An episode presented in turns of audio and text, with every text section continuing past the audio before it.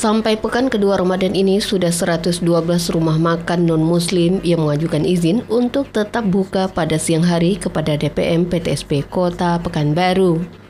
Kabit Pengaduan Kebijakan dan Pelaporan Pelayanan D P M P T S P Kota Pekanbaru, Kuarta Rudianto menyatakan, layanan perizinan operasional untuk rumah makan non-muslim ini akan berlangsung sampai akhir Ramadan.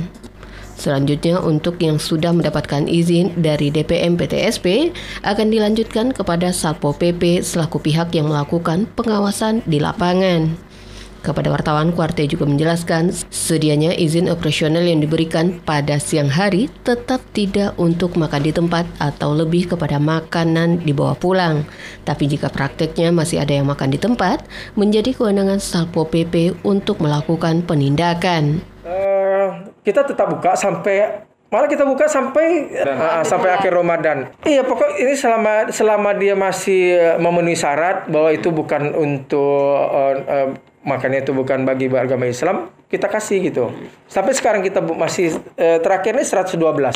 Masih saya catatnya. Nah, kita cek kayak gini, uh, data ini kita kan uh, Kita kan cuma minta ada beberapa persyaratan, salah satunya N I B, nomor induk berusaha. Dilampirkan dengan uh, lai egenis, penting ada resinya gitu. Uh, ada resi bahwa dia benar sudah mengurus. Karena kan udah dicek air minumnya, air air di dalam apanya seperti apa kan. Nah, nanti kalau misalnya kita tengok ini kan, kan nampak itu. Istilahnya yang mengurus itu kan Congkongfei. Kan kita bisa lihat dari sana. Nah, kita nanti di pengawasan di, kita kasih izin ya, tapi pengawasan di lapangan tetap Satpol P P, kawan-kawan di Satpol P P. Penindakan di Satpol P P.